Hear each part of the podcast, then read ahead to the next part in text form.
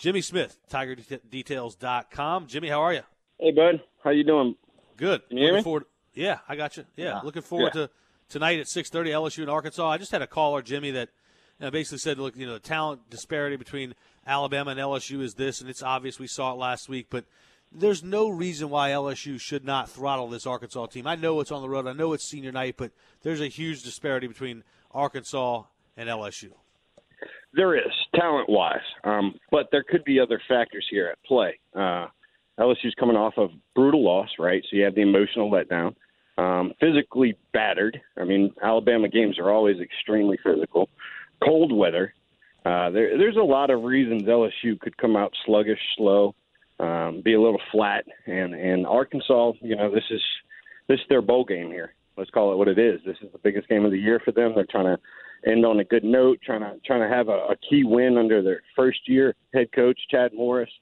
Um, so I, I could see a situation as a, scenario where Arkansas hangs in this game uh, due to some, you know, maybe not as much effort as we're used to seeing from the defense, and maybe some penalties and some mistakes on offense and things of that nature that lets them hang around. And if you hang around games, anything can happen. We've seen that in the past, and uh, so it wouldn't surprise me to see Arkansas put up a fight here and make things interesting.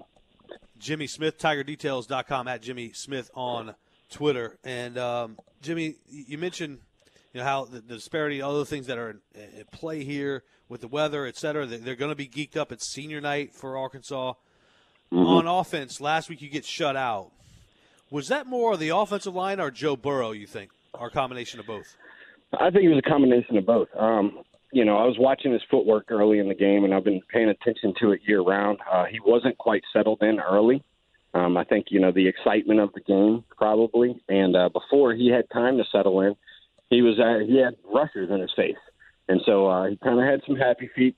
And um, but but he certainly didn't get any help from the offensive line. The offensive line, I was watching tape again this morning.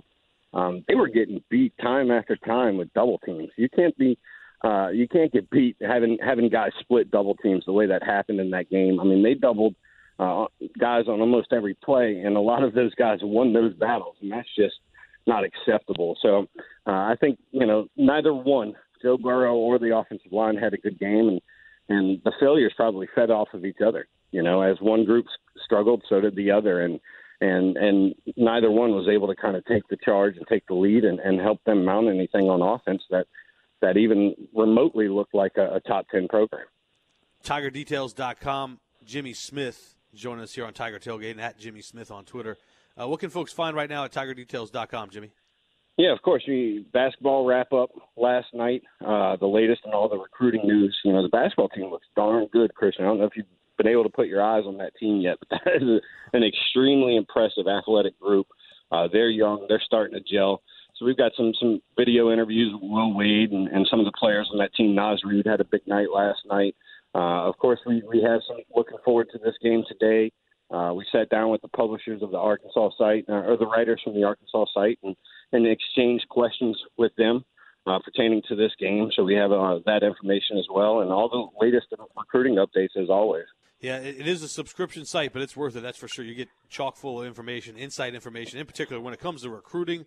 TigerDetails.com, they've got it like nobody else, and it's pretty impressive. What did what impact did that have last week on recruiting, Jimmy? While we're talking about it, losing, getting shut out by Alabama, did it impact it? I think it probably did for certain position groups, primarily quarterback and, and maybe wide receiver. You know, if you're LSU's had a, difficult time convincing quarterbacks uh, to come down to Baton Rouge and be the guy that could turn things around, and and they've showed some promise with Joe Burrow this year, and and they've sure talked up a big game. You know, Ed Orgeron's been selling the new offense as much as he can publicly, and and then you come out in a game like that, and you put up 12 rushing yards and you had defenders beating up your quarterback the whole game. Uh, no receivers really getting open. There were only three or four routes I saw the whole game where it looked like guys were getting separation on defenders. So I would think uh, for quarterbacks, uh, particularly younger quarterbacks that are looking to see what offense might suit them, um, I'm sure it doesn't sit well with them. And LSU's always been able to, to get premier receivers despite their struggles on offense um, and, and primarily local talent. A lot of that talent comes from the state of Louisiana. Uh, but if you're a wide receiver, you couldn't have felt good about uh, what you saw in that passing game last week. But they uh, have had more success this year than they did in that one week. And so when you put the whole thing together and the whole package together, uh, there shouldn't be too much concern. But I'm thinking some some quarterbacks are probably sitting back wondering, uh, you know, what's the future of this offense look like? Jimmy Smith, TigerDetails.com. We'll step away and come back more from him and his insights next here on Tiger Tailgating on WWL. Hanging out with Jimmy Smith, TigerDetails.com, at Jimmy Smith on Twitter. Breaking down LSU and Arkansas at 6:30 in Fayetteville. For a brief moment, we'll remind you it is Veterans Day weekend, so make sure you thank and uh, honor our veterans, our, our heroes, the ones that served this country for our liberties, such as watching a game like LSU and Arkansas tonight. Happy Veterans Day to all of those veterans. Jimmy, uh, shifting gears a little bit to high school football. Andrew Robinson returning to Hahnville. I saw him last week against H.O. Bourgeois. Then he goes to Walker last week. The Tigers do, and he puts up some gaudy numbers. Man, he threw three touchdowns in the first half, uh, 200 yards passing. How different is that Hahnville team, and, and how dangerous is that Hahnville team with him now at quarterback? I think next week's matchup uh, against Zachary might determine who makes it out of that side of the bracket to the dome. Um, going into the season with with Robinson uh, on the roster, I expected them to make a run for the state championship this year. And now that he's back, and and and you know, one of the one of the silver linings I think of him not playing is that that that defense was really tested a lot this year. They were on the field a lot this year. Since he's been back, they've been lights out. Um, and so I think that's a battle tested group. Robinson has a great rapport with Jaquan Jackson and some of his other offensive players.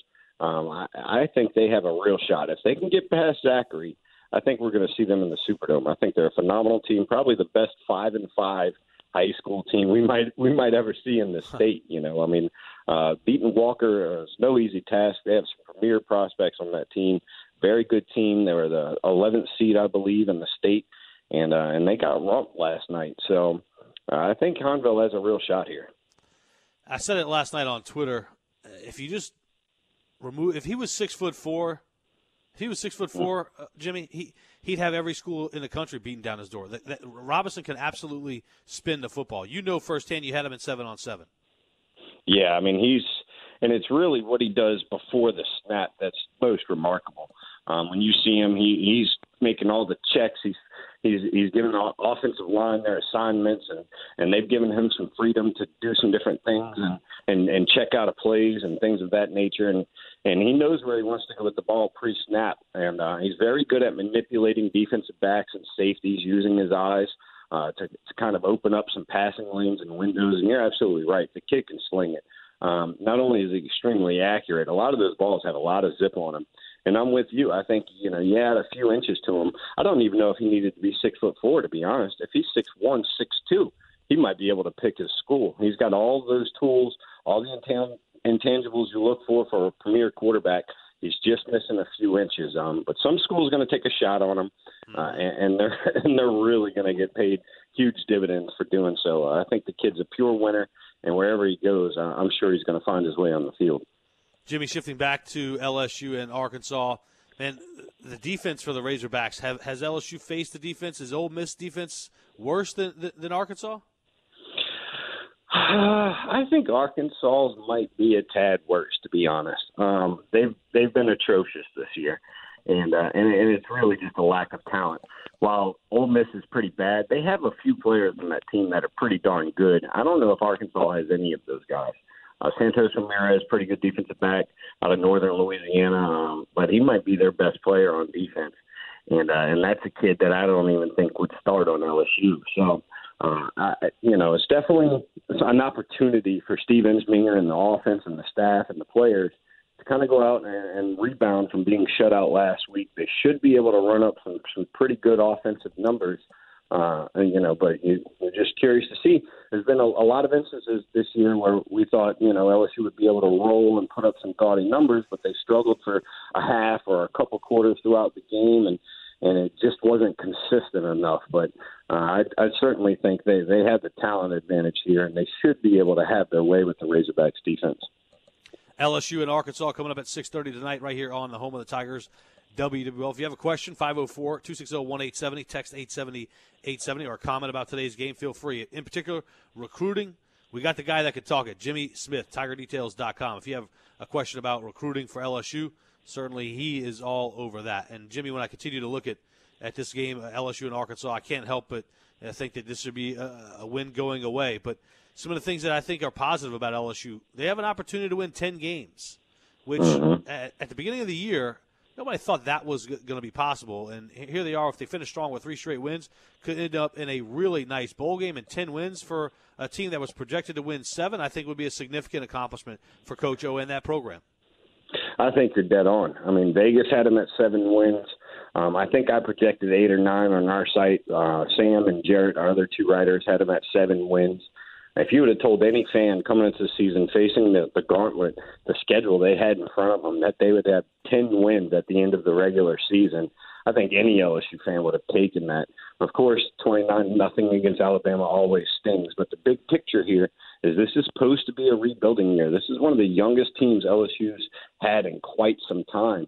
If you can walk out of this schedule with 10 wins, with a new offensive coordinator, your third offensive coordinator in three years, uh, and a new quarterback transfer and everything else that's come into play, and let's not remember they've lost key starters to suspensions, key contributors to, to injuries.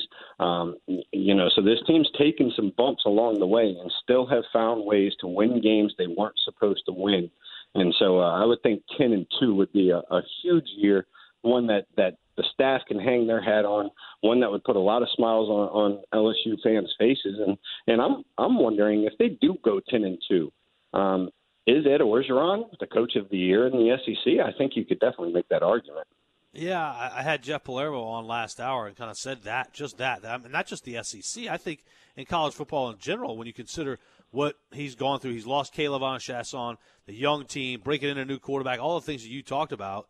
Uh, that's not no easy thing to do, but I think you know, for already for a recruiting class of 2018 that could be among the best, or if not the best in the country, you put up 10 wins with that team. I think it shows. I think it changes things, I guess, for, for recruits in 2019 and, and beyond, where they can say, "All right, well, LSU is only a player or two or three away from being able to hang with the likes of Alabama." And you know, you know, kids these days, Jimmy, you're you're talking to them more than I am there's a certain part of them that likes being that movement where they can go, all right, I want to be a part of the ones that I want to be a part of the group that turns it around for LSU and finally gets them over the hump against Alabama. That's not all that far stretched. No, not at all. And and I think you know a perfect example is that of that is not everybody takes the number seven jersey at LSU. They want to carve a name out, make a name for themselves, and they don't want to be just another guy. Um, there are a lot of kids that look at programs that are on the cusp and, and want to be that difference maker. Uh, you know, look how Ole Miss was able to recruit a handful of years ago.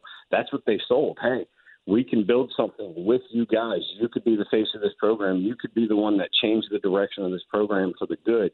Um, so there's a lot of prospects that that look at that game and say, okay, LSU's had a good year. They're obviously a little shorthanded, don't have the talent um, to compete with Alabama right now. But as you stated, if you watch the season and watch that game, it's a couple bodies in the trenches probably makes quite a difference.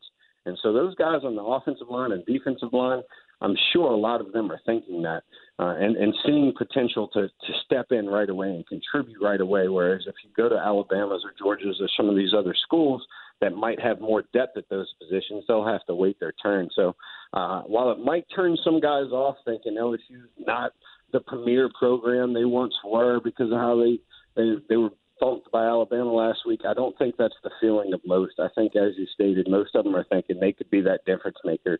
They all think they're better than the next guy. That's just kind of what goes in this. Uh, you know, confidence is key here, and these these prospects think they are the next big deal. Okay, picture this: it's Friday afternoon when a thought hits you. I can waste another weekend doing the same old whatever, or I can conquer it. I can hop into my all-new Hyundai Santa Fe and hit the road. Any road. The steeper the better. Because my all-new Santa Fe is available with H-Track all-wheel drive so I can hit the trail without a worry in the world. Heck, with three rows and best-in-class rear cargo space, I can pack the whole family in with all our gear. We've got available dual wireless charging for our phones so we'll never lose touch with civilization and we won't lose touch with the primordial power of Mother Earth. So which is it? Waste the weekend or do something a little more epic? And conquer it in the all-new Hyundai Santa Fe. Visit HyundaiUSA.com or call 562 for more details. Hyundai, there's joy in every journey.